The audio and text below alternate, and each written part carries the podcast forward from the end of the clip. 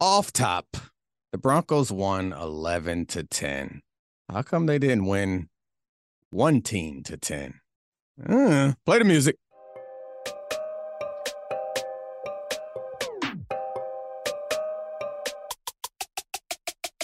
This is the Dominique Foxworth Show. All right. That was a game. Like I kind of enjoyed that game. I got to be honest. That that Monday night game, it felt like I got in a time machine. They were like protecting the ball. There were no turnovers to that like game ending ending interception. There was no fumbles. It was just running back. It like felt like early 90s football. I kind of liked it. Just quarterbacks under center the whole game, headed off to the running backs, and the biggest plays in the game were uh big runs by Zeke, well, mostly Pollard, big runs by Saquon. Yeah. Uh and I think Cooper Rush completed a couple passes when he needed to to complete them, but I think I have to I have to let go of my confirmation bias. And the Cowboys are not bad. They're actually really good. Like I thought they were going to be terrible before this before the season started, and then it was like reaffirmed by them eh, having a really putrid performance in week one against the Bucks. But the Bucks defense is great. And the Cowboys Cowboys are pretty good because their defense is also pretty damn great. At least that front is hellacious and it makes life easier for everyone. So just an all around impressive win. Can I can I pitch a take to you? An interesting take, Charlie. Absolutely. Let me know how you Absolutely. feel about this. I might roll it out on Get Up this morning, actually. The Dak Prescott injury is good for the team because mm. it forced them all to step up. Like it was a team that felt like it was very reliant on Dak. They go as Dak goes. The defense is playing better. The defense is playing different. The offensive line, like protected. Not that the the Giants have some great pass rush, but the offensive line protected Cooper Rush in a way that they did not protect Dak. And it was against Wink Martindale, who is going to blitz the ever living. I, I didn't cuss. He's just going to blitz you. I'm proud of myself for holding the profanity back. But then they protect protected the hell out of him. And that's partially because the running game was effective. It's partially because the O line was good. And I think the major part of it is we have to I'm, I'm hesitant to give credit to coaches, as you know, because they get too much credit as it is. But I do think part of this was they feel like Dak Prescott has fewer limitations or has no limitations. So the whole playbook is open and you want to score 100 points.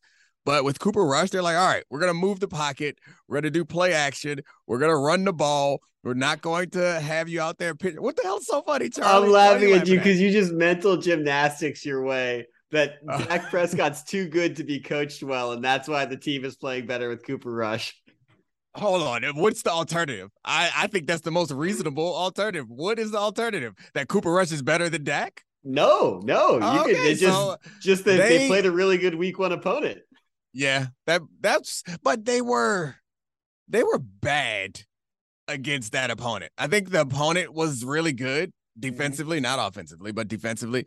But they also were like inept, and the penalties were still a problem. Which uh, actually, don't tell anybody, but the penalties were still a problem today or last night. Now that people are listening to it, like they were not completely cured. It helped that they were playing against the Giants, but they have not addressed whatever discipline or I don't know how what you chalk penalties up to, but they haven't fixed that. There's still lots of like well, not lots, but too many false starts, too many holdings that like killed first half drives. They eliminated those in the second half, which was a lot better. It just felt like defensively they were impressive all game long. Offensively, they woke up in the second half. CeeDee Lamb was dropping balls in the first half and making one-handed catches in the second half. It felt like Pollard had that one big run in the first half, and there was nothing else of note offensively in the first half it took the Giants to score. Did the Giants take the lead? That's what happened, right? The Giants took the lead, and then all of a sudden the Cowboys mm-hmm. kind of kicked woke in up. higher gear yeah. and woke up and started to score points. But they ran the ball well all night. Um, oh, nice hat, Bo knows. I like that. I didn't notice that was a Bo Jackson hat. I saw a Bo Jackson uh clip on the internet today when I was riding on the train. Just that you remember that one where he threw somebody out from right. He threw somebody out at third base from right field. It's unbelievable. And any Yeah. any Bo Jackson throwing clip is as impressive as any of his like running the football clips. He's just an incredible athlete. It's so sad that his body couldn't hold up underneath the strain of his body. Mm. It was just impressive. Oh, got off tangent, but um, my bad. Back to the football game. It felt like an old school football game, and maybe that's why I got drawn back to that Bo Jackson thought because Yeah. it was it was fun. It's a nice change up, uh, a good experience of let's protect these quarterbacks. And I feel bad for Daniel Jones, but also he's not good enough. Yeah. Like I, there were points when we need he needed to make plays and he didn't make them. And there were also the majority of the game he was under duress. And it's just like I, I don't know. I mean, I think I know about him. He did a great job not fumbling today because he got hit enough Yeah. to fumble. Uh, but he doesn't make. he- I don't. I don't think you could tell the difference between him and Cooper Rush today. You know what I mean? Like they were Yeah. kind of managed the same way. They're both game managed, and I- think he's probably better than Cooper Rush. His athleticism, It's faster. That's Yeah. for sure. yeah, his athleticism was uh, a boon in this game. When the pass rush was getting after him, his running ability was impressive. I would take him over Cooper Rush because of that. But yeah, I mean, I I'm not as high on Cooper as as it feels like you might be. No, no. I just uh, I just think like if you watch that game, you probably played just as well or better than Daniel Jones. Like it's not Daniel Jones didn't light the world on fire. Yeah, uh, Daniel Jones is not good. It's hard to to to suss out how bad he was. Actually, it's not that hard. He was bad, and the O line didn't protect him. They both can like be true at the same time. When he got opportunities, he made like that one ridiculous jump pass with a man sitting in his lap. He dropped that right on the sideline. But I don't know. Other than that, I feel like Cooper had some had a better game than him. I do I do have a. I have a Cooper Rush question. All I want I want to ask you what the narrative is going to be. So Dak has been out for a couple weeks, probably going to be out for five more weeks, four or five more weeks. They play the Commanders next week. They play the Rams after that. Is it up to? I mean, I thought it was like six weeks, and then Jerry Jones was like, "Nah, three yeah, weeks." Yeah, I mean Jerry It's Jones. back- said we're uh, back up to six weeks now. I'm just assuming that that Jerry Jones is not actually going to be the doctor that clears him at this point. The six to eight week timeline is legitimate. But so it's okay, gonna be that cowboy hat doctor that that we saw on the field again. okay, let's just imagine real medical professional looking at Dak Okay. Prescott's thumb. okay. Commanders.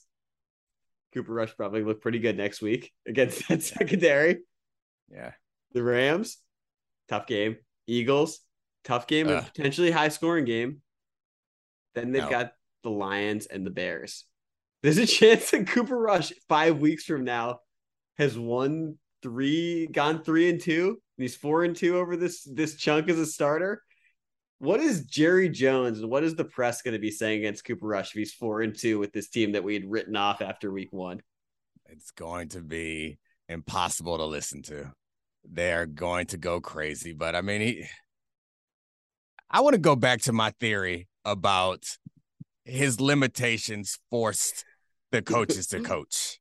You keep laughing at it. You think it's a bad theory? no, I just like I I can't I can't believe that the the theory is that the the coaches are better because the player is worse. Yes, that's the theory. It's not a crazy theory. It's a good theory. So it's like uh, how it's the same logic of like if you're driving an SUV, you might be a little bit more aggressive than if you're driving a bicycle. You like you feel safer. I do think they feel safer in calling plays, and I think because of the heights that they've reached offensively with Dak Prescott, particularly Kellen Moore mm-hmm. enters games with Dak Prescott with the plan of we're going to score 35. You enter games with Cooper Rush with the plan of we're not going to blow this. We're only, we're going to scheme up throws that do not require him to read a defense that are like deep shots. This is when we're going to take chances. And I think with Dak Prescott, it's different. And they send him out there and they're like, they allowed Dak the latitude to make decisions at the line of scrimmage, which Cooper Rush did not make not near audible all game long. It didn't even seem like he had like the check with me's where you like go to the line with two plays called and you can like kill the first play and go to the second play. They kept it simple for Cooper Rush. And I think that it's possible that sometimes they put a lot more pressure on Dak Prescott to do a lot more offensively. I don't think that's crazy. It's a good theory. Should they ask Dak to do less? Uh sometimes yeah. Interesting. Yeah. I don't think they should ask him to do less like they do. Like they don't need to put kid gloves on him like they do with Cooper Rush. But I think sometimes they enter the game and they're like, all right, Dak, do your thing, start to finish. Which he's that's a that's a Josh Allen approach. He's not Josh Allen. Yeah. That's a Lamar Jackson approach. He's not that guy. Uh Mahomes, like he's not that guy. And we are learning that Russell Wilson is also not that guy. I think that Russell and Dak are similar in that way, that they can do incredible things and be incredible for stretches. However, they aren't just like green light as soon as they step in the gym, Steph Curry style. And I think sometimes they they they show that ability and that leads coaches to believe that that's the best thing for them. And it's an easier thing to do. So I, I do think that there's a different mindset in the building. I think it's hard for us to measure and predict psychology of players and different players and different teams react to circumstances differently. And this team played a really I think you're going to dismiss everything that I've said just by saying they played the Bucks week 1 and then they played the Bengals and the Giants and that's the difference. I think that's part of the difference. I also So you're not like, buying into all my psychological no, no, analysis. No, no. I, I, I, I, like it a little bit more than I thought I was going to like it.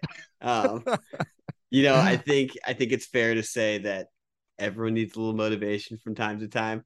I, I think it's an indictment on Kellen Moore if he coaches a worse game with Dak Prescott than he does with Cooper Rush. But I I, don't know. I'm a little bit floored by it because he's the Kellen Moore is officially the exact opposite of Bill Belichick in every Yeah. way. Bill Belichick coaching worse with Mac Jones than Tom Brady, but I guess each team his own. I appreciate you challenging me. Maybe I'm getting caught up in my uh morning television storyline like motivation. We need storylines for morning TV. Yeah. Maybe we don't need them for podcasts. This is this is the counter storyline though, because you know the storyline is going to be: Do we have a quarterback controversy brewing in Dallas? And your counter, yeah. this is the counterfactual that you're. I like that you're workshopping it here. yeah, I we got to test it out here. So I mean, that's stupid. Okay? yeah, So duh. Uh, yeah, when I know you don't believe that, but when someone says that, inevitably, it's if it's it's probably going to be this week. If it's not this week, it'll be next week. You're going to see that today. You're going to see that today.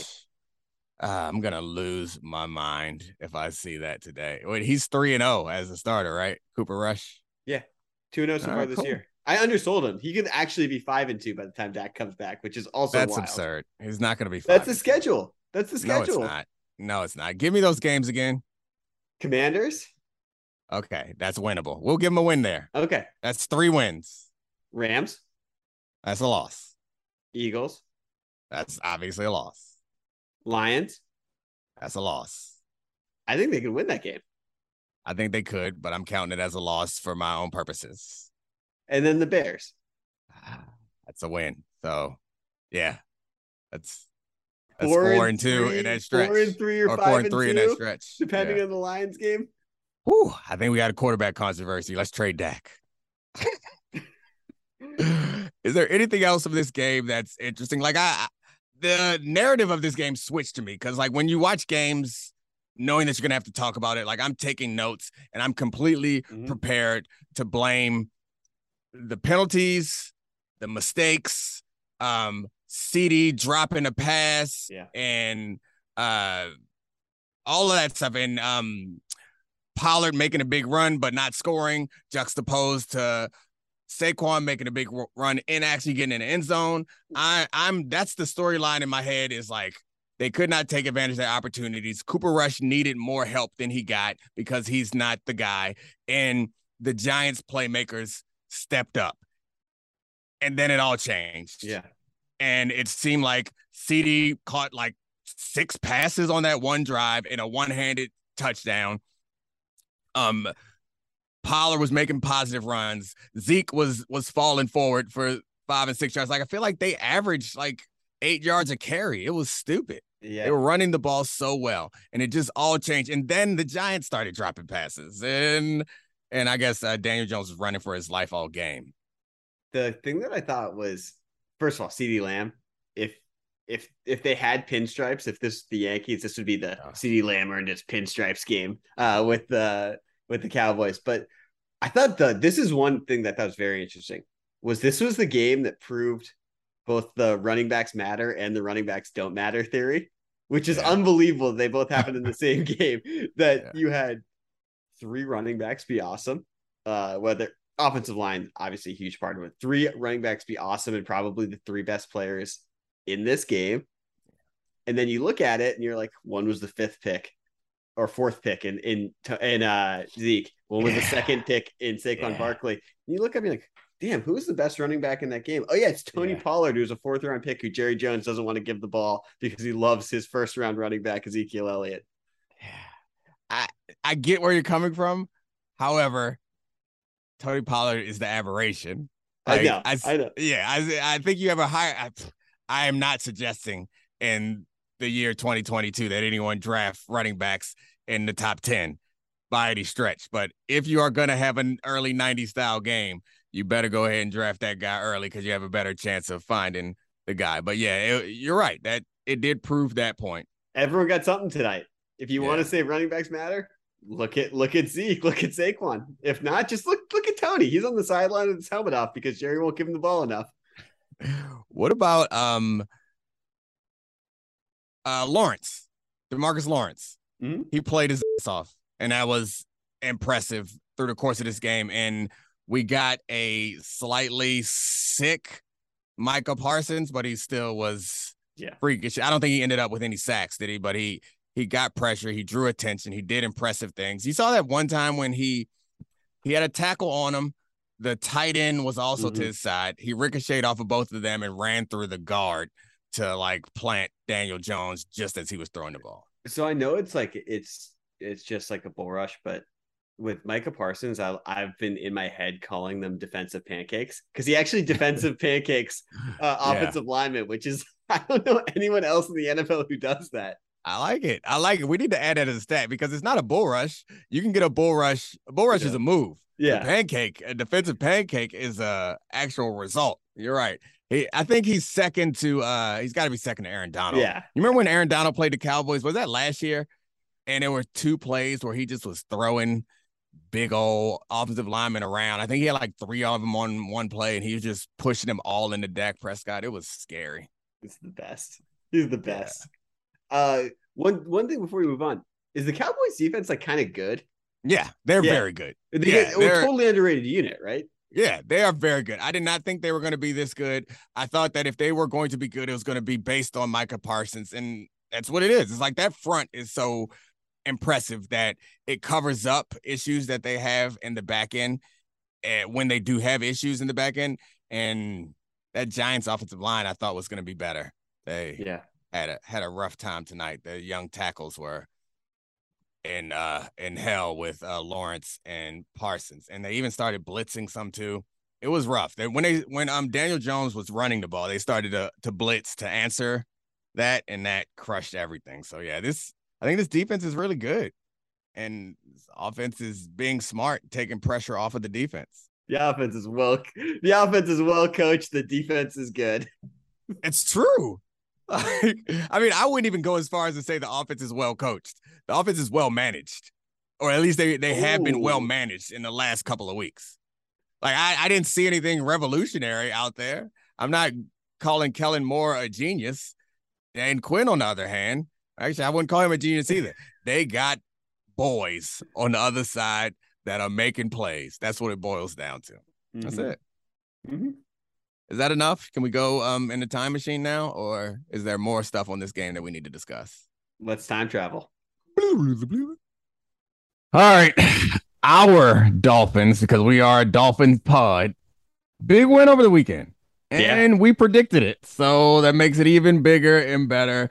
And so they're gonna win the Super Bowl, and our podcast is gonna go through the roof, right? That's right. That's right.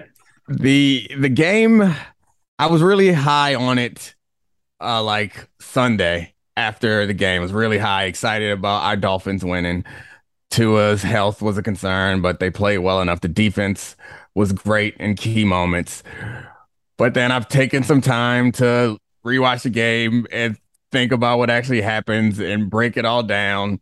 And while I still think the Dolphins are competitive, I'm less like the Dolphins are. I think maybe I'll probably do a power ranking on um Get Up this week, and I might put Dolphins at number one. We'll see, but I think that's my heart and not my head because when I watch that game, it feels like there are some extenuating circumstances that gave the Dolphins that win. They would have been in the game either yeah. way, but they tried to give it away with the butt punt. The Bills struggled in the red zone. They they had no trouble really moving the ball, but they struggled in the red zone. Josh Allen did some like old school Josh Allen crazy things, like the fake spike that almost got intercepted that cost them points, and then the terrible accuracy or inaccuracy on man to man coverage. Like he was doing some old school Josh Allen stuff, along with also throwing for 400 yeah. yards, which is in running people over and juking the hell out of them. So it was a full Josh Allen experience. So I got three. I got three questions for you about this game because Josh Allen, you you just laid the point that I think is leads to questions about the Bills' offense, and that one is they basically he had a Big 12 stat line. He threw the ball 63 times, and we all know running backs don't matter. You don't want to run the ball, but like not being able to run the ball and not having a run heavy offense are two very different things. And does it give you any concern that right now the Bills cannot, does not seem like the Bills can run the ball at all? Um, I mean, it gives me some concern for the Bills on a like a are the Bills perfect conversation. Yes, it gives me some concern there.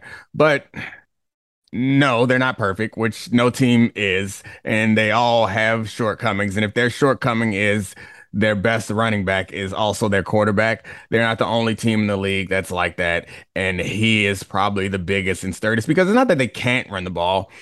Um, it's just like they don't, they can't run the ball with a running back. I, I feel like the design Josh Allen runs in this game they weren't as good as they weren't as productive as they have been, but it feels like that's a reasonable um running attack. You know, like it's not. And maybe I'm wrong, but I don't feel nervous about that. I mean, do we want that though? Like, do we want that? We we always think that Josh Allen and Cam Newton are indestructible, but then Cam Newton becomes current yeah. Cam Newton. Like, I don't think the Bills want that. well, I mean, Allen. if he follows the the Cam Newton timeline as far as health is concerned, he's already probably better than Cam Newton at his best. Okay, but if he follows that, I meant physical yeah, comparison. If he follows that with the team that they have around him, that's good enough to get them to a couple Super Bowls, and we'll see what happens when he gets there. So I think mm-hmm. they would take that a 10 year outstanding Josh Allen over uh, 16 years of Josh Allen being a version of himself that's not all that great. I have been surprised, and I guess that's the point is the lack of running attack that they like traditional running attack.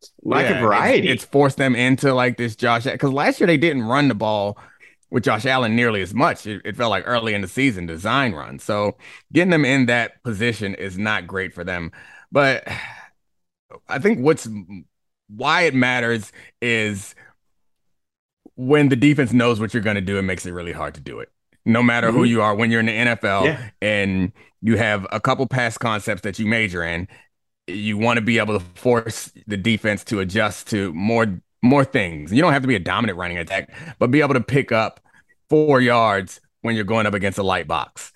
Doesn't feel like they can do that regularly. And the ability to do that does force the defense into uh, tougher situations. And I thought the Dolphins didn't have a good running game statistically, but it felt like at times when they needed to run, they got to run. And maybe that's just like, yeah, bad eyeball analysis. But it, it certainly seemed like they were able because when I, I watched the game and then rewatched it, I was like, damn, Dolphins ran the ball pretty well. Then I looked at the numbers, I was like, ugh, the Dolphins didn't. 17 carries for 41 yeah. yards. But uh, the touchdown runs, big conversions. There were, yeah. it seemed like at times when they needed to run, they ran the ball well. And that's all, that's all the Bills really need to do is make people respect their yeah. running attack. And you, they have the personnel to do it you would think. But yeah, I think it like it speaks to practice. You can only be good at so many things. You know, and so it requires a lot of practice and dedication to the running attack, I would believe, to be good at it. And they are dedicated to pass protecting and letting Josh Allen cook. Yeah. And I think that's I think that's a, a fair way to look at it. Eh, but I think I wanted to ask that question because I wanted to know if we put a cap on the team. But what I really think the looming question over this game is basically you look at the total yardage and the Bills outgained the Dolphins 515 to 212 in, in, in the yard discrepancy. And I look at that, and the Bills should probably score 35 points when you score 500 or when you uh, gain 515 yards. And so, do you view either of these teams differently? Because I think it's fair to assess the Bills and the Dolphins. Right. I personally, I don't, yeah. but I would love to know if you do. I, I, I, I don't, but I think other people should for the Dolphins. So, like, yeah. I, I've been high on the Dolphins since before the season started. So I thought that they had this level of competitiveness. But I do think That's they it. proved Yep. With what they did last week, people could chalk that up as a fluke. Fourth quarter went crazy. The Ravens secondary had bust after bust, and that's not a real thing.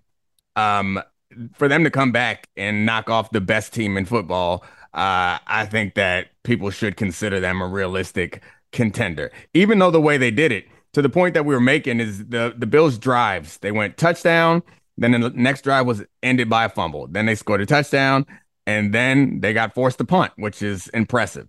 Then it was end of quarter with that spike or end of half with that uh, fake spike foolishness that Josh Allen tried that didn't work. Then they kicked the field goal, and then they missed the field goal, and then they were they were uh, turned it over on downs, and then the game ended again with them with the ball in the red zone. So they had no problem moving the ball and they had no problem scoring earlier. But towards the end of the game, they just kind of fell apart in the red zone, which red zone efficiency is one of those things that it falls in the turnover category that part of it is randomness you know and uh, if they can move the ball like that consistently they're going to be a pretty good team so i'm not i'm not down on the bills and it was hot as hell people were passing out and and uh not finishing the game that's not a it's a September in Miami problem. That's not a problem that you're going to have uh, late in the season or in the playoffs, no matter where you end up playing. So I'm not worried about the Bills, but I do think the Dolphins open some people eye, open some people's eyes, and also like proved it to themselves, which is some cliche foolishness, but I think it matters. No, I I I, I agree. Like I, you watch games like that, we came into this season with legitimate questions about if Tua is a game managing quarterback, how good this team is going to be. Is it just going to be the weapons? When you win close games and you win in tough situations, that matters. I don't care what the nerds say. Um, we're we're a pro and we're a pro nerd podcast that can think for itself. Um, I like it. And I, when we're going to move on to other narrative stuff, because I have a question to ask you about something that I've been thinking about for the last two weeks. I think is maybe the most under talked about storyline in the NFL and I have a bunch of questions about Trevor Lawrence and the Jaguars. And I think he's not getting attention because he is Trevor Lawrence of the Jacksonville Jaguars. But this guy was supposed to be John Elway when he came out of the draft. He basically went toe to toe with Justin Herbert yesterday, blew them out, was throwing highlight reel throws that made Justin Herbert like, you know, football porn last year for all of us guys who want to follow it. And I, at this current point, would pick the Jaguars to win the AFC South because he's clearly the best quarterback in that division. That div- division is terrible. But when is the turning point you see coming for when people pay attention to Trevor Lawrence, Doug Pederson, and the Jaguars? They're two and one right now, and that's not enough to get people's attention, especially in Jacksonville. I think you're right; they're the best mm-hmm. team in that division. Uh, I was nervous that uh, I was forced to pick like a team that could surprise people, uh, on Get Up, and I picked the Jaguars. I was a little nervous about that pick, but I'm happy to see it coming at least a little bit to fruition early on in the season because Definitely. Trevor Trevor Lawrence is is incredible. I mean, they have a lot of really talented players. They they stink all the time. They pick at the high of the at the um, top of the draft. So they have a lot of really talented players. Josh Allen, their pass rusher, uh, the namesake of the quarterback, but obviously not the quarterback, is playing well. The defense is playing well. Um, so yeah, I, I really like this team.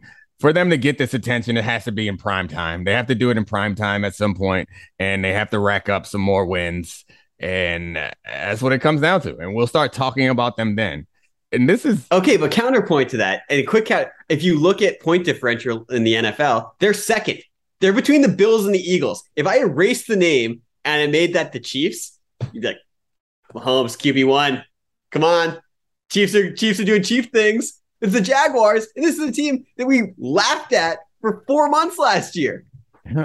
Coaching matters, organizational stability matters. Yes. This is why I know no one wants to hear me say get on my players' rights high horse again, but this is why I am fully in favor of any player demanding a trade or refusing to go to the team that drafts them. Because if uh, Urban Meyer was just a little bit more competent, he'd still be down there ruining Trevor Lawrence's career, and we'd be like, Trevor Lawrence is a bust. When in actuality, no, it just was a, a shit show down there. And who can survive in that? Right now, um, Trevor Lawrence is seventh in QBR, uh, behind Jalen Hurts and Patrick Mahomes, Josh Allen, and that, that's that's uh considering where they were last year, that's like I don't want to say MVP conversation, but like if they win a division and they keep going and he keeps having these highlight throws, you're right.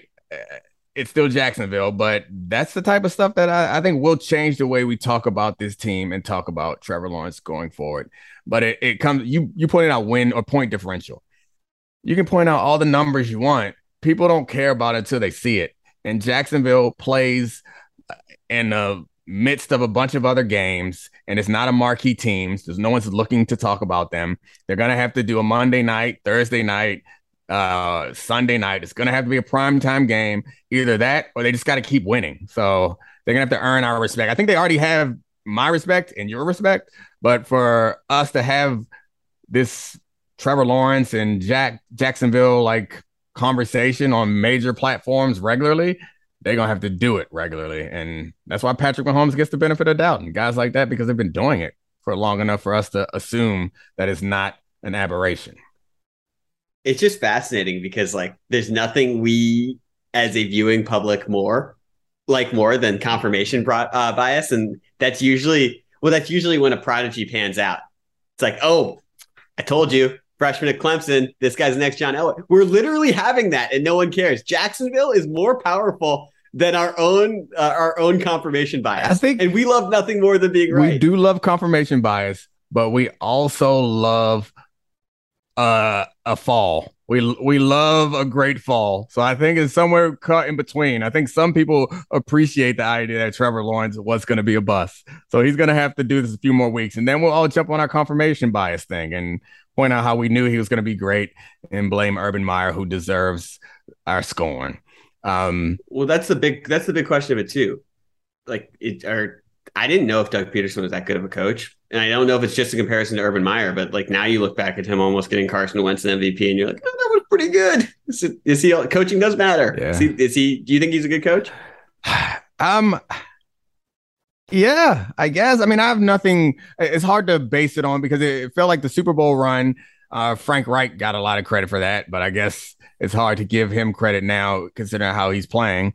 Um, and it's early in Jacksonville, and they just came from. I mean, yeah, I'm I'm parsing things. Yes, he's a good coach. They were trash last year. They have not changed much in that building other than the coaching staff. And now they're the best team in their division. So I don't know who else you give the credit to than the head coach and Christian Kirk staff that he and the staff that they brought in and, and Christian Kirk, who's was uh got a lot of heat because he made a lot of money, which is not his fault. And he's, I guess he's living up to it. I guess I don't know. He's playing well. All right, that's all. That's all the Jacksonville questions I had.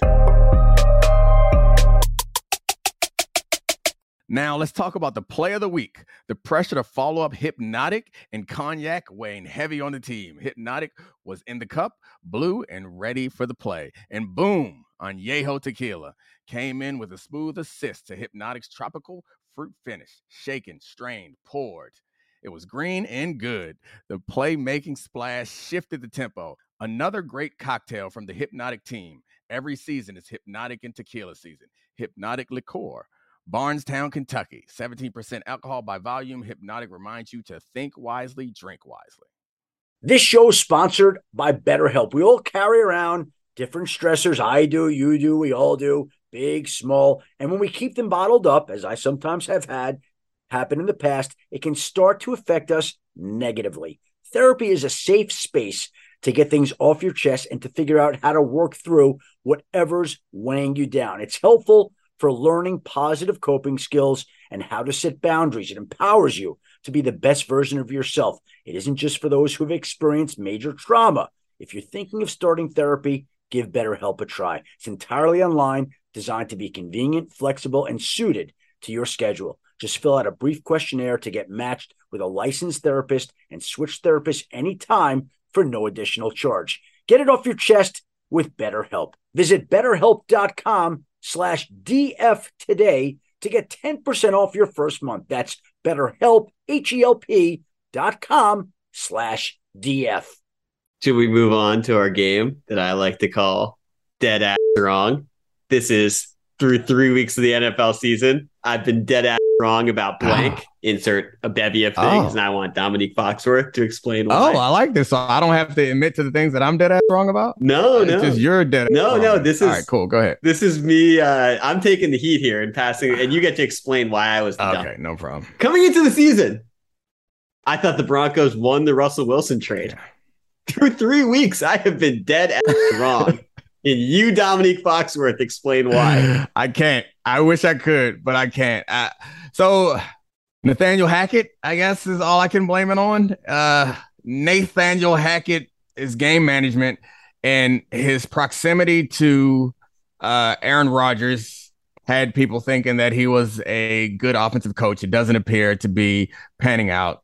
And uh, Russell was on a slide last season that we chalked up to a hand injury. That maybe it wasn't just that, but I can't figure out what's wrong with him when I watch.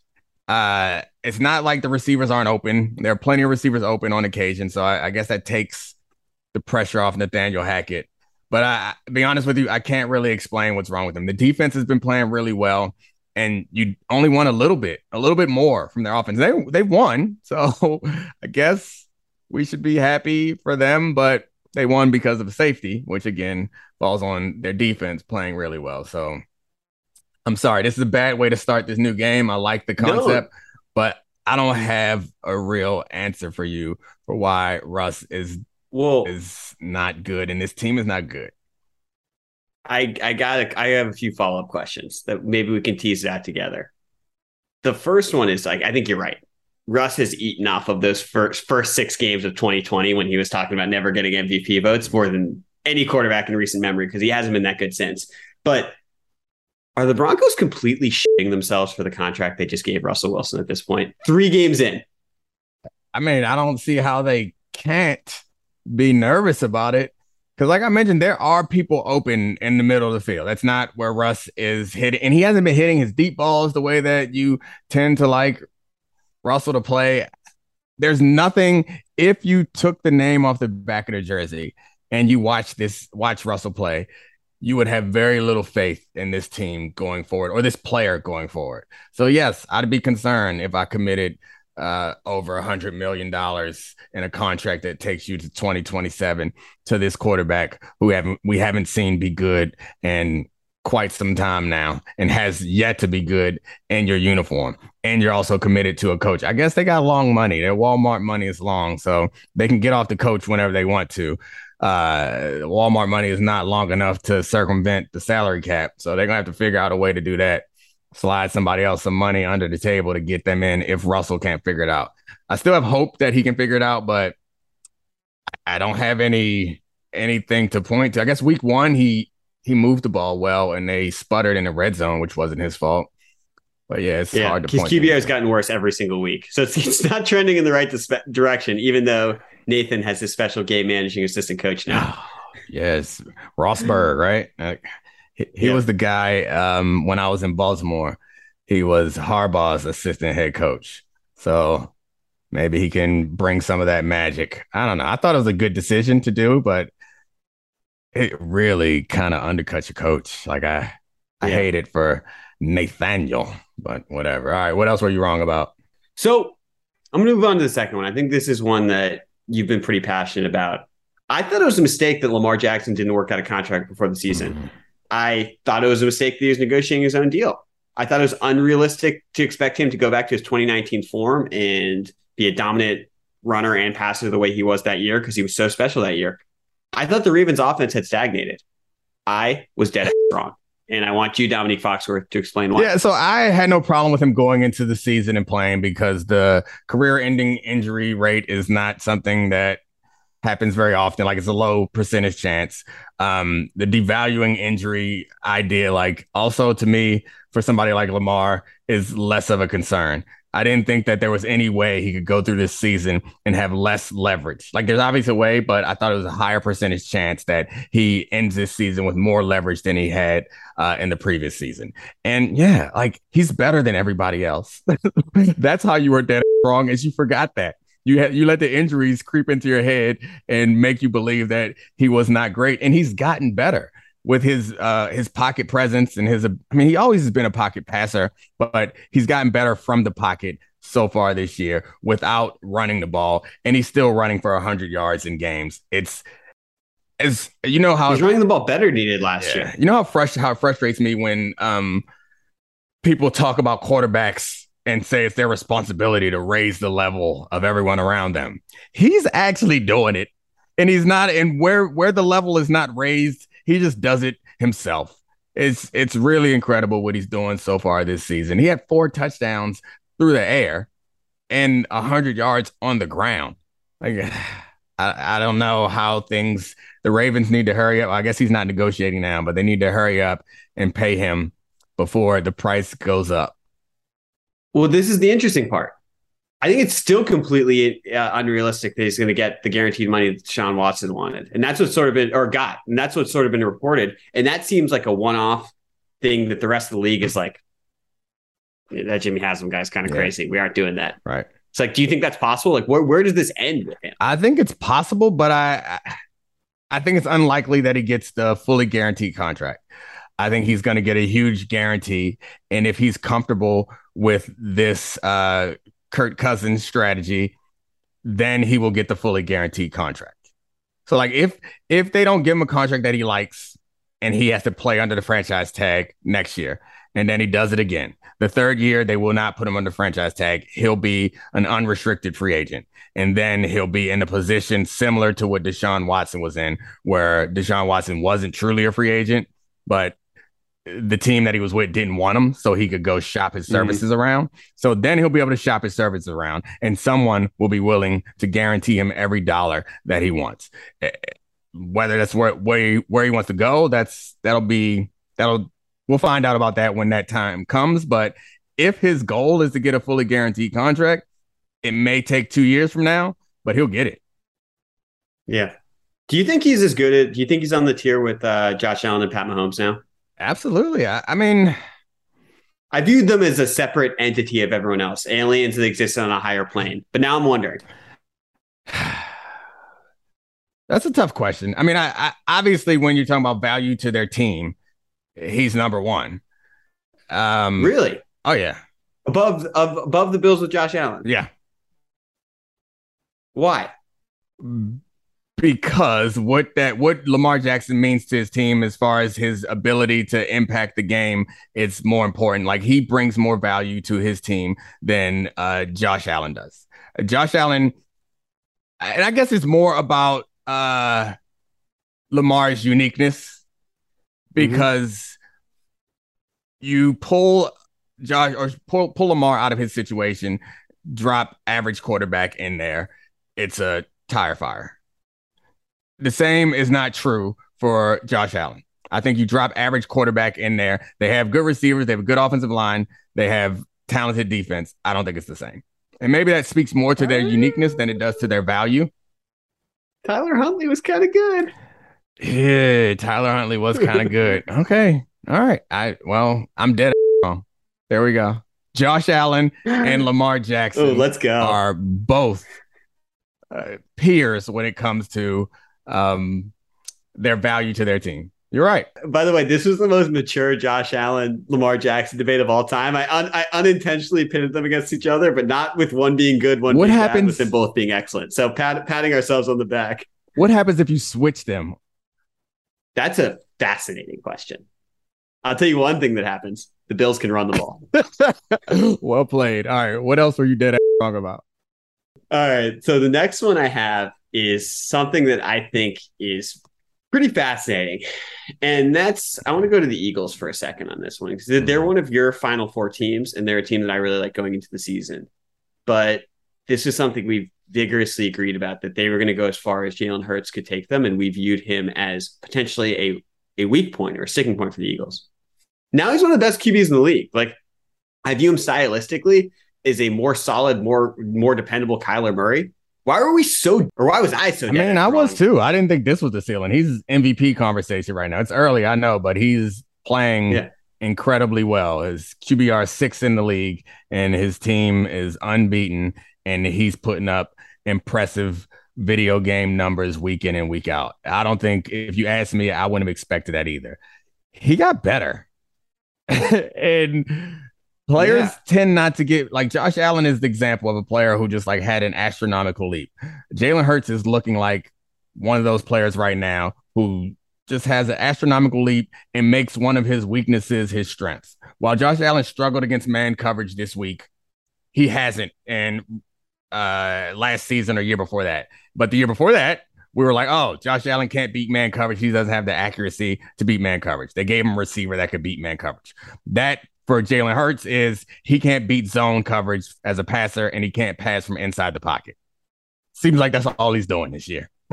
and if you can make your weakness your strength, uh, that's something that I cannot predict. Uh, and that is how you and I both ended up wrong on Jalen Hurts. Is we had no way of believing that this quarterback who got his job taken in college because he couldn't pass from the pocket, and then hadn't really shown the ability to pass from the pocket or pick apart zones yet in his NFL career. We had no reason to believe that AJ Brown showing up and whatever offseason work uh, that Jalen Hurts did was going to pan out this well. Like you want to, you're bad at something, you want to like get to average, so it's not a weakness. It's like a strength now. The last couple of weeks, it's just been a strength of him killing these zone coverages from the pocket, and if he can do that, sky's the limit for this team.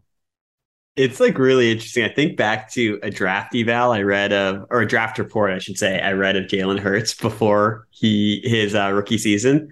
And this is, I feel like this is a report that gets leaked from time to time, where they were like, "Ooh, Bill Belichick really loves Jalen Hurts off the field. He feels that he's like simpatico with the way that Bill Belichick uh, thinks about football." Nick Saban said he was an extension of the coach on the field, and I sort of just took that report and threw it in the trash, and I was like, "Jalen Hurts." Probably a really good guy, still not an accurate passer. And I kind of think that might have mattered more than I thought that he was uh, like they were basically telling us that he had the intangible of having an incredible football mind, and now he's matched with Nick Sirianni, who might be a better coach than we realized too.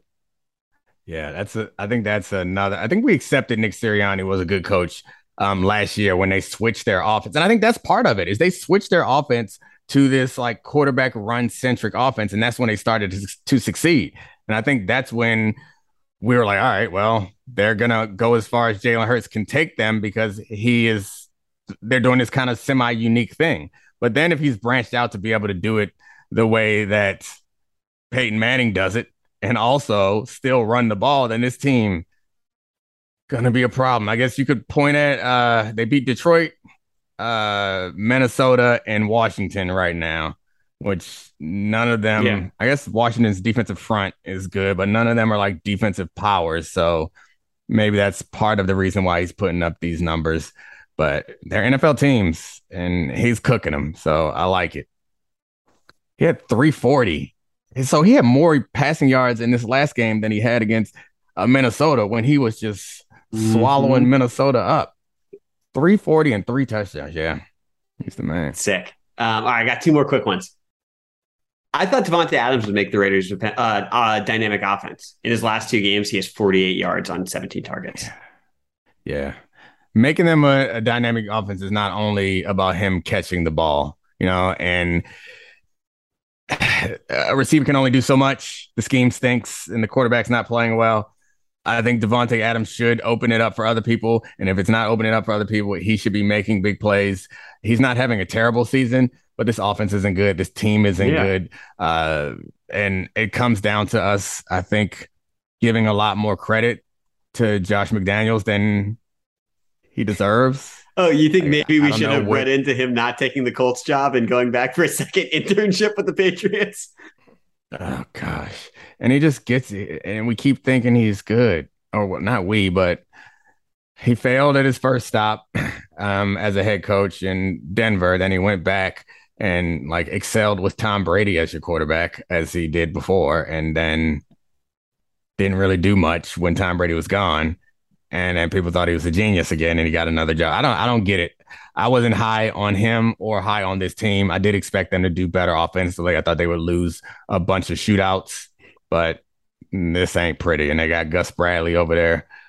Oh no, it's not. Gus Bradley's gone now. He's with the Colts. But anyway, they don't have the talent they need defensively to compete with people. This team is done in that bad or in that tough Yeah, division. which might not be as tough as All we right. thought. All right, last one. Let's not spend any more time on the Raiders. Okay, last one. This is a quick one. And this is one we were both dead wrong about. Before the season, you postulated and I agreed that Justin Fields should demand a trade because the Bears were putting him in a bad position. You know, sometimes results are wonky and the Bears are very unconvincing two and one. But Justin Fields has been really, really, really bad so far to start this year. Yeah. The Bears should be demanding better quarterback play from Justin Fields. um, we were dead wrong because I think we did not appreciate that Justin Fields is not developed into the quarterback that we had all hoped he should be yet. And part of that development is around is about what's around him. So I'm not ready to commit to being dead ass wrong. I think we're dead ass right is that he should have demanded a trade and the Bears should have should capitulate and let him go elsewhere because it's a better situation for everyone going forward. Justin Fields needs a little more support than they're giving him, and they are in a rebuild. So can we be both at the same time? I like that spin. Um, yeah, you got to spin it, baby. Don't give up. Well, you know what, Bears fans, we're both apologizing and saying we were right. I do think we should pivot and talk about a more serious story and a story that I think you have particular expertise in, which is that the Washington Post reported um, that the sentiments among team owners have shifted significantly around the league and that other team owners might want Dan Snyder to sell the team on his own. And if not, get votes to vote him out. Yeah. And I wonder, do you think, how do you think this is going to play out from here? So they need two thirds votes to vote him out. I think that's very unlikely that, uh, was that 24 of the owners vote him out? 75%. Yeah. 75%. Yeah, I think that's I think that's unlikely to actually happen. I think what they want him to do is probably sell. And this these reporters this was leaked to them. This is something that the owners and the NFL wants out there. And I'm very reluctant to think that this is about the league's image or about uh, integrity of the owners or them believing that it's bad to have someone someone running a team that has uh, sexual misconduct. Like I don't think that it's about that, and I'm sure these these guys have whatever integrity that they have. I don't know. I don't pass judgment on that, but I don't think it's about that. What I think it comes down to, honestly, is about franchise value. And every time you can sell a franchise, it improves everyone else's franchise value and frankly makes them more money on paper than it than anything else they can do. And with Jeff Bezos in DC now, uh, I, my guess is they would look to sell to him or to sell to somebody like him because these are incredible uh like assets to own. They not only earn money, but they also make you the coolest guy in whatever city you're in. And it makes it easier to close business deals because you're having a negotiation in a luxury box or on the sideline of an NFL game that you own. Like it, it has a lot of value uh, that you can't find anywhere else. And I, my guess is that's what they want. So if that's what they want, it's probably going to happen eventually. I don't see them voting him out, but they'll make it uncomfortable enough for him to want to move and they're going to continue to leak stories like this that that embarrass him and make him uncomfortable and they'll force him to sell and they'll go to the highest bidder and it'll be like 8 billion dollars and all the owners will then have added uh, a couple extra billion to their net worth because this franchise is one of the more valuable ones in the league So why don't they want to vote? Okay, so I, I, in that report they said that basically Jerry Jones is one of Snyder's allies, and they think he can wrangle up seven votes, and that might make it difficult to vote him out because uh, they'll get the nine on Jerry, Jerry and Dan Snide side. But we heard so much Now it feels like utter hogwash over the last decade decade about protect the shield. We need to protect the shield with all these stories. Why don't the owners want to vote him out? This dude's a disgrace. I get from DC. I've been a fan my whole life. On the field, off the field, we can list all the thing he's things he's done, and there are many from you know selling Pentagon hats that profited off of 9 11 in 2001 to 42 accusations of sexual harassment to sexual misconduct that he settled out of court. The list goes on and on. Those are just three things. Why don't they want him out? Like, I know that there's been this excuse oh, it'll open up shop and, and people will have to look at in their own houses about what other owners are doing. No one can be that bad. Yeah. On top of it's such a unique precedent. On top of all the more important misconduct things, he's been unable to get a stadium built, which uh, matters to these teams. Yeah. And he's also been unable to put a successful product in one of the most uh, lucrative locations in the country, which hurts everybody else's revenue. If they could play better, they could. So, like the Jaguars being great, I don't make much money for everyone else um, Washington Commanders being great, that puts a lot more money for them all uh, in the coffers. Okay. All that aside, I think the setting a precedent is one is part of it too, but they are people and they have relationship with this guy. They're in a club. It's only 31 of them. They know each other and they have friendships and relationships. I think it's hard to to spin that to then vote somebody out, but it gets a lot easier when sponsors get upset and that's what moves them. As uncomfortable as it is, I, I don't believe that the stories about sexual misconduct and sexual harassment, I don't think that moves them to act. It should, but it doesn't. What moves them is if we, as a fan base, turn on them, which will lead sponsors to not want to be associated with them. Like that's the defense in the negotiations that I had um, with the league CBA negotiations, that was the big sticking point when we're talking about commissioner discipline.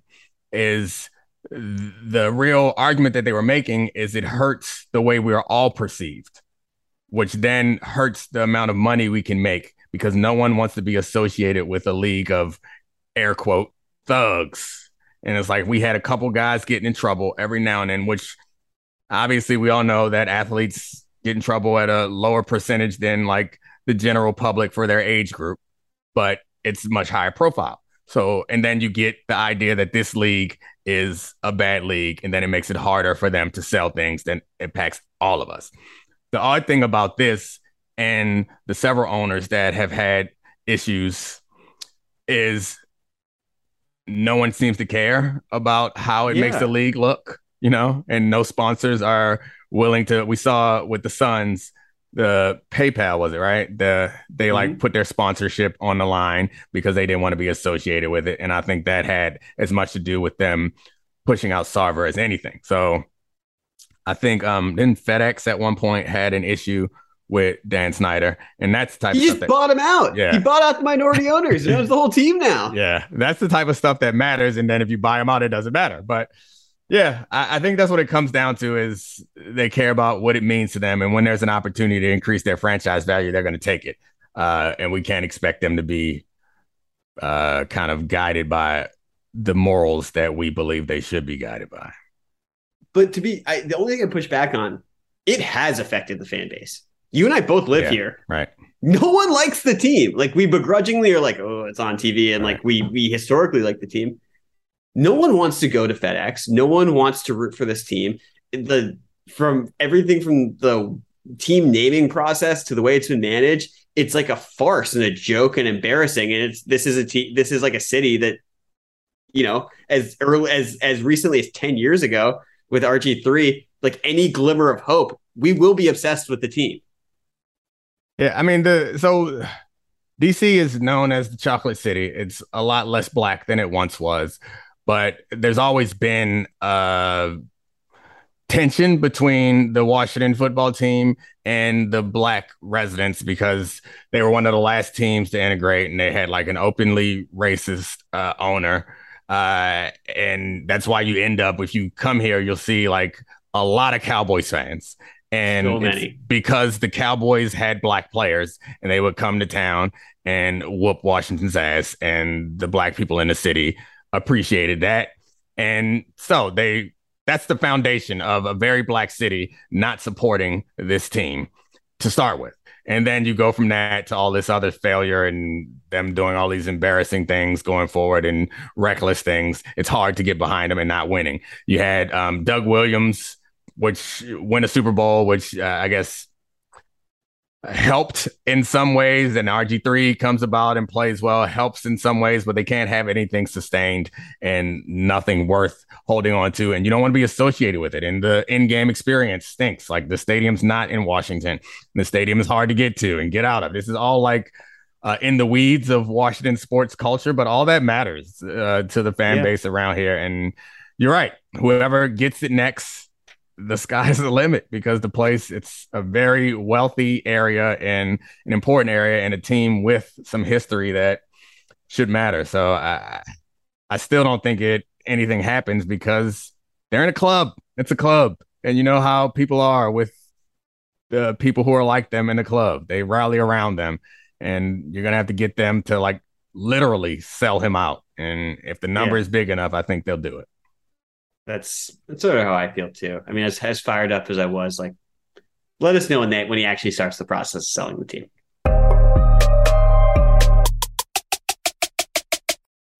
Robert Half research indicates 9 out of 10 hiring managers are having difficulty hiring. If you have open roles, chances are you're feeling this too. That's why you need Robert Half.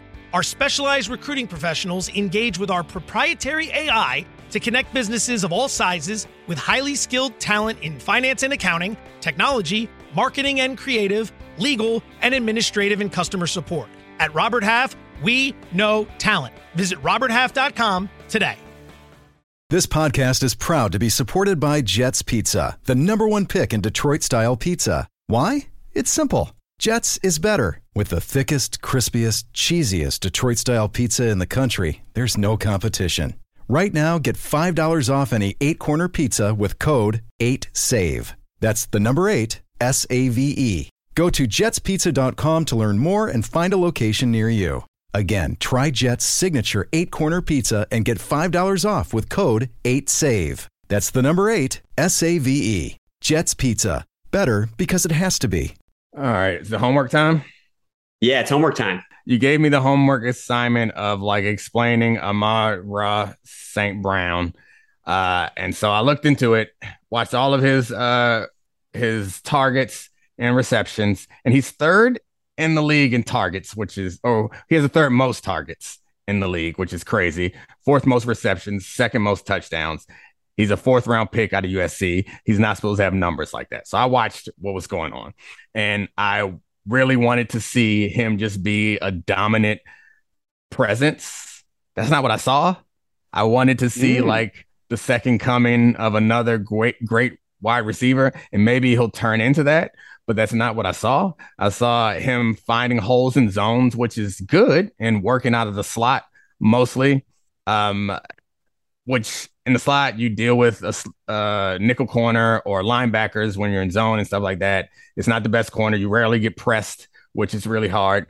And I looked up the numbers. All right, so in the slot, he had 14 receptions on 20 targets, 111 yards. When he's not in the slot, he had nine receptions off of 13 targets and 142 yards. And I was like, oh, I'm wrong. He's not dominating in the slot. He's doing it everywhere. No, then I watched all the plays and saw that when he wasn't in the slot, he was on the outside, but he was in stacks and bunches, which is it gives you the same benefit. And he ends up motioning or running his route in the slot again, also. So I don't mean this to say that he's bad. He's great. And it's clear that uh, Jared Goff and the Lions believe in him because he has 33 targets, by far the most on that team. That's not going to stop. That's not going to change. So, from a fantasy standpoint, yeah, more power to you. But if you think that he's like a true number one receiver that they found in the fourth round, I haven't seen that yet. He's not seeing seeing those type of coverages, and he won't. If you're in the slot, you have more. You have a two way go. It's just a lot easier for a receiver to work in the slot than it is anywhere else, and that's where Cooper Kupp makes his money. So maybe he can yeah. grow into something like Cooper Kupp. I don't mean it as a slight, but he's not like Davante. He's not Chase. He's not any of these guys. He's putting up numbers that are similar to them, but he's doing it in a way that uh that nothing that he has done is like mind blowing and impressive, which doesn't mean that he can't be effective long range. I guess the, the one thing I'll point to that I thought that I saw a couple times that was kind of special for a guy of his sizes, these like contested catches. He was making some contested catches that I thought were impressive. And he also shows an understanding for a game, for the game that is rare for a young receiver and finding the holes in the zone and being like quarterback friendly. So he is a very good player, a great find for the fourth round, but you're tripping if you think that he's the same as some of those other guys that are at the top of the receiving numbers. So, can you explain why it's less impressive to get those numbers from the slot? Why aren't numbers just numbers, and why aren't numbers looked at, especially, especially when you're doing with Jared Goff? yeah, and Jared Goff hasn't been terrible. Um, yeah, he's been solid. So it's a it's a shorter, easier throw. Um, the number one corners are normally on the outside, so you're getting normally the third corner is in the slot, and some teams will put when they go nickel, they'll put uh one of their top corners, their first or second corner in the slot also. But generally, um, you're not putting your best corner in there. And one of the advantage, one of the few advantages you have as a corner when you're on the outside is you can press, get physical on them, and you also have the field reduced. But when you're in the slot, there's you can go anywhere. Like you can run in just as far in as you can out. Um, and it's a lot more ground to cover and you rarely get pressed because you're off the line and you're motioning those sorts of things so it's a little bit easier in the slot and that's where Cooper Kupp eats that's why even though Cooper Kupp puts up big numbers no one's going to call him the best receiver in football because he's not doing it in the ways that other people are doing it in because he's white and that doesn't help him either. nobody nobody wants to accept that a white man can be the best receiver in, in football, which um, is fun and funny, but also it's it's it's true to say yeah, I mean it's it's fair to point out that it's easier to do it from the slot than it is elsewhere. And you you'll see like some of the top receivers. You saw Justin Jefferson, a lot of his plays, they'll motion him down to the slot. Obviously, he's comfortable at a true number one as an X, whatever. But also, yeah, you put people in the slot, it makes it easier to work. Got it. Good enough answer. So yeah, get him on your franchise team, but um, I don't know if you want him to be your team's number one receiver. That's that's actually I'm fascinated by this because I think the narrative surrounding him is completely opposite online. When people yeah. when people who don't understand the game as much look at the raw numbers and look at the touchdowns that pop up on RedZone channel and the big plays. Yeah, um, I, I, I get it. I mean, I said franchise, yeah. get him on your fantasy team, but I and maybe he'll grow into it and he'll make me look wrong like Josh Allen did, but I don't see him as a true number one uh, in his career, which is fine. He's a fourth round pick. Turn into like yeah. a number one target from the slot is is plenty. That's good. Should uh should we run through our bets really quick to close this out? How much money did we make these people this week? We went four and three. So a little bit when you take the juice off of it. Okay. But we hit on Kyle Pitts going over 46.5 yards. That was so all you. Good job. on the back. All right. We hit on Justin Fields under 182.5 yards layup. Yep. We lost on Colts Chiefs. We took the we took the Chiefs minus five and a half. And you know what? I still think we were right in process yeah, on that one. We were right. I mean, there was no way to predict the special teams having a muff punt, a punt down at the one, a missed field goal, and a fake field goal that failed. That's not our fault. I blame mm-hmm. them. All right, let's go talk to my wife. All right back by popular popular demand. It's everyone's favorite Foxworth and the Roses and Thorns segment. My wife, Ashley. It's not popular demand. It's your fear of firing no. me from my 10 minutes. Like it's gonna be really awkward, guys. And suddenly he's like, you know what? I don't have the 10 minutes to spare on my podcast. You gotta no, go. People actually I told him it'll be fine. Like I'll be fine people with it. actually really do nervous. love you and you bring great color, great sweater. Uh nice. Thank you. And Thank you. Giving, Thank you. I like giving people things. more than more than they deserve, honestly, on this podcast right now. But you less. no, I, they they get they get more than they deserve from me too. It's free. I mean, you give less aesthetically. Look at uh, look at anyway. Look at you wear white t-shirts, and That's not why people come here for me. I'm not cute. Okay, I know, I know. It's podcast. People don't come. I'm just saying, since you want to say I was giving more, I'm saying you're giving less, but that's neither here nor Anyway, there. That's one of the many differences in us. Another one that is very clear. I was listening to a podcast this weekend about uh, a crisis in masculinity, which was I listened to a lot of podcasts, and this one I found interesting because I mean it was talking about politics and how it impacts all that and how it creates an opportunity for uh, men to like galvanize around problematic views of masculinity. But one of the segments of the podcast they talked about like the history, or at least one of the segments of the podcast talked about how women are generally much more successful in school, and uh, traditionally women are uh marry like across and up as far as like success is concerned and that's changing a lot It's like the top tier now. There's yeah, it's changing a lot. Um, and women are starting to marry across and down, or at least have not get married at all, have relationships across and down. And then they talked Yeah, about good. how in black households, uh, the this is not a new phenomenon. The tradition has like often been women uh, are more accomplished academically and often in many cases more successful professionally uh, than their counterparts. And it made me think of us because you are by far way smarter than me. And it's uh it doesn't make me I'm much better educated than him, but I love him I anyway. mean, you're actually but I let you be more successful. actually you're not better educated than me. Yes, I am. Formally. I mean, all right. We're not gonna get into this. No, We're not no, gonna no, know. no. We're not. You are. I- I You're- am. I, I take it back. I let you be more successful.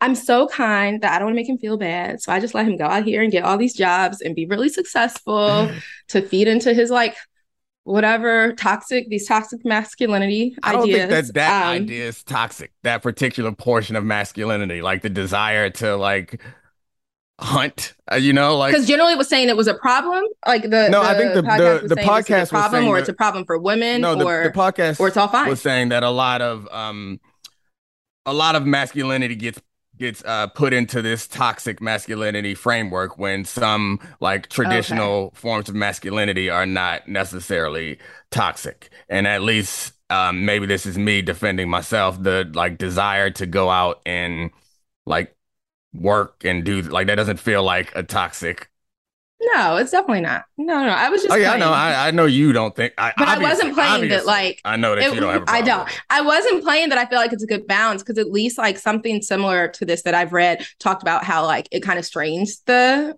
relationship when the woman is sometimes, and it shouldn't. I'm not saying it should, but I've read something that said that. That was so a white person. because I'm more educated, I let you be more successful. You are welcome. It is a gift that I have decided not to go out and use all of my knowledge to improve the world or build a billion dollar empire. I know you are You're being welcome. like kind of sarcastic, but like in actuality, like you, if you actually wanted to, you would be a lot more. Anyway, it's a whole nother thing. Like I, I would not be Well, capable of doing the things that you do nearly as well as I think you would be. Like you obviously are very educated and smart and charismatic and attractive. You would have success in the professional world if you wanted to.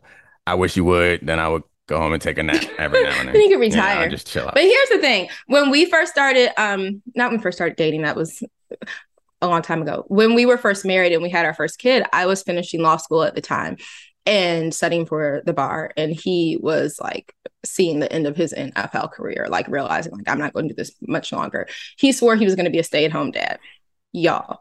That is, and I and I I was raised by two parents who both do the same thing. Like my mother works just as Yeah. hard and it's just as educated as my dad. And she also raised four children while doing this job. Like she's a superhero. And and I know plenty of other women like that. Um and it wasn't that she was like the breadwinner both of my parents like I said they're both doctors. They both did the same thing.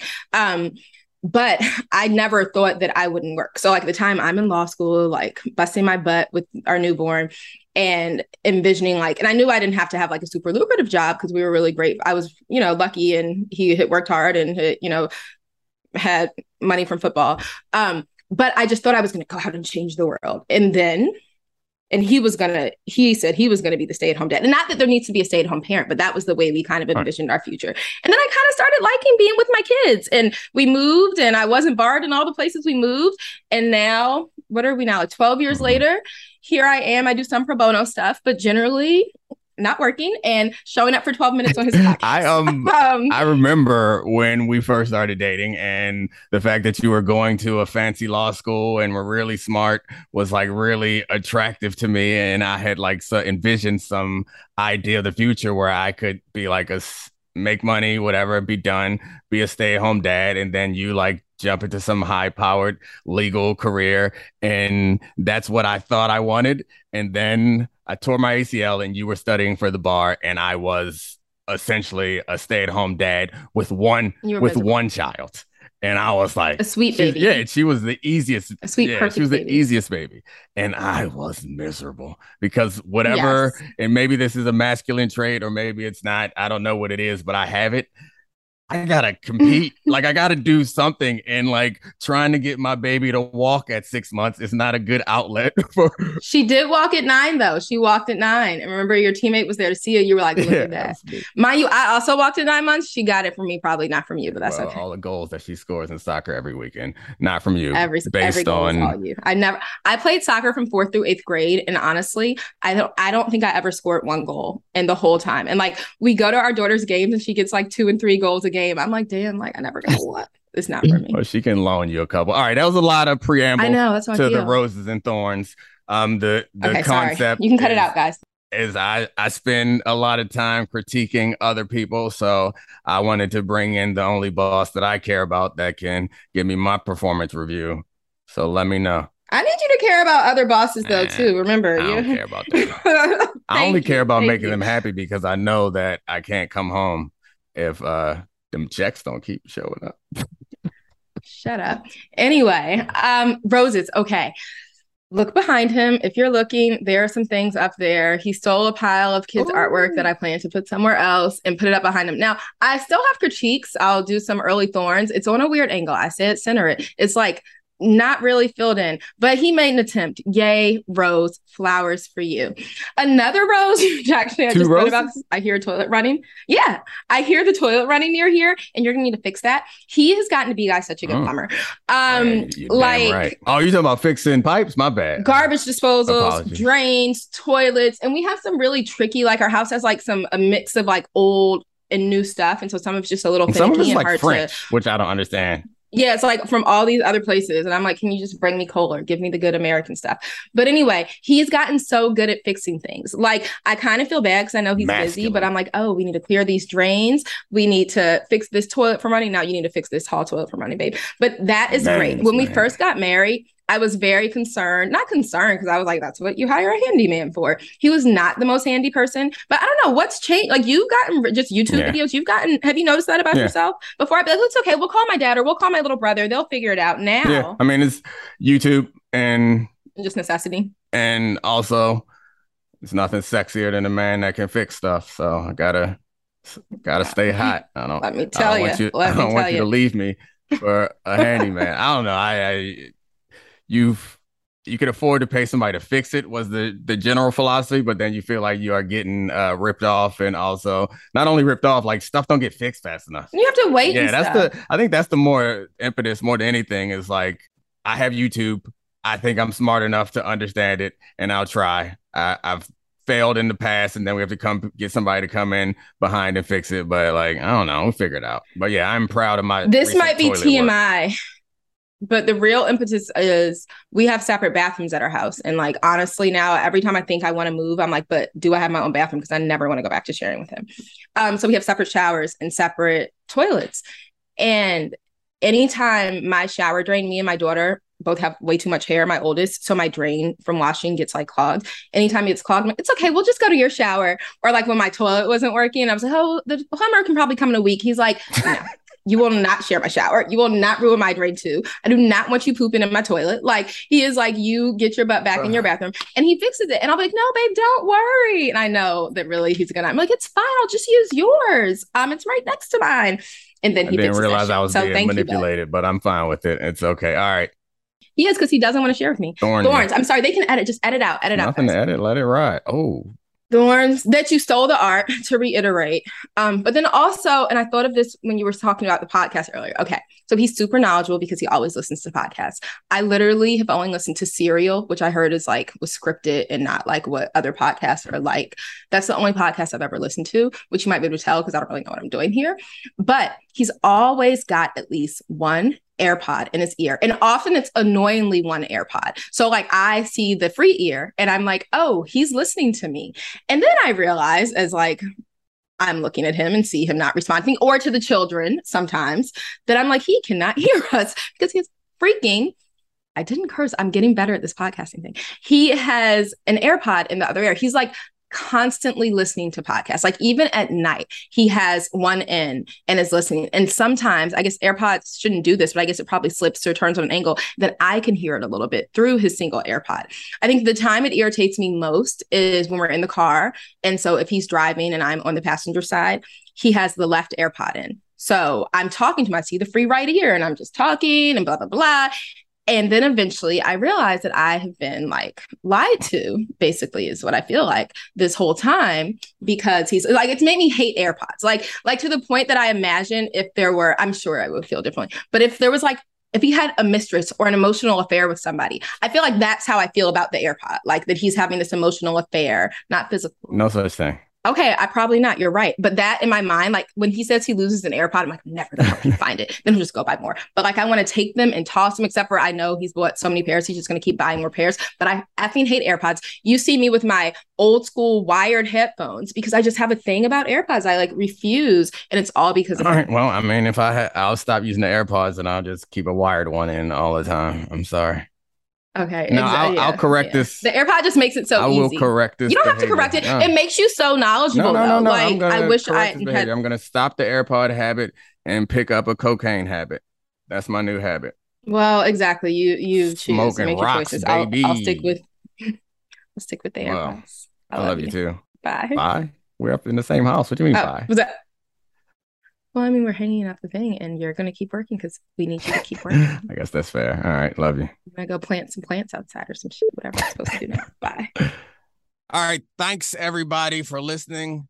More importantly, thank my team for making this thing great. Charlie, you're the man. Addie Khan, I appreciate you. Sarah Abbott, the greatest poet I know, and Christina Buswell. Appreciate all of you guys. This is the Dominique Foxworth Show.